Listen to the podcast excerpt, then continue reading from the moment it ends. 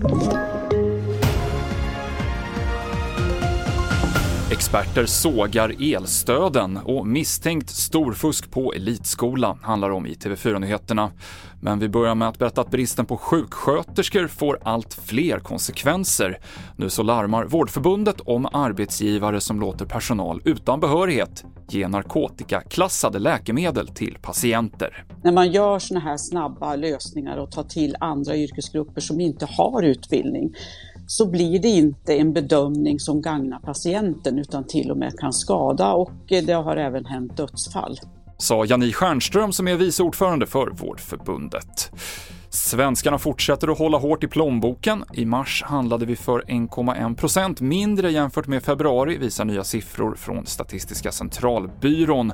Under det senaste året har hushållens konsumtion minskat med mer än 3% Framförallt handlar vi färre möbler, kläder och drar in på matutgifterna. En utveckling som har både positiva och negativa konsekvenser. Positivt är ju då att eh, när konsumtionen faller så blir det svårare för företag att putta vidare ökade kostnader, att höja priserna till konsument. Och då kommer vi se att inflationen går ner. Men vi det har ju också negativa aspekter på att efterfrågan är lägre.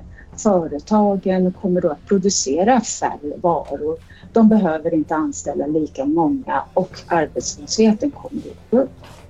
Ylva Hedén Westerdahl, prognoschef Konjunkturinstitutet. Mer ekonomi. Elstöden på över 60 miljarder kronor är för omfattande, skriver Finanspolitiska rådet i sin årsrapport om hur regeringen sköter finanspolitiken.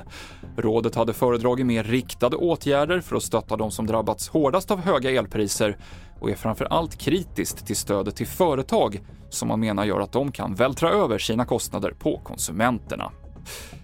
Och på skolan Campus Manilla, där bland annat prinsessan Estelle och prins Oscar går, har man upptäckt omfattande fusk bland gymnasieeleverna och skolan utesluter inte att elever kan bli avstängda.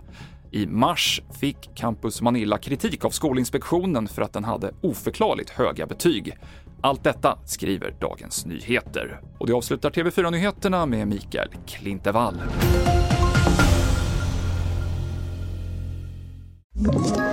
Ett poddtips från Podplay. I fallen jag aldrig glömmer djupdyker Hasse Aro i arbetet bakom några av Sveriges mest uppseendeväckande brottsutredningar. Går vi in med hemlig telefonavlyssning och, och då upplever vi att vi får en total förändring av hans beteende. Vad är det som händer nu? Vem är det som läcker?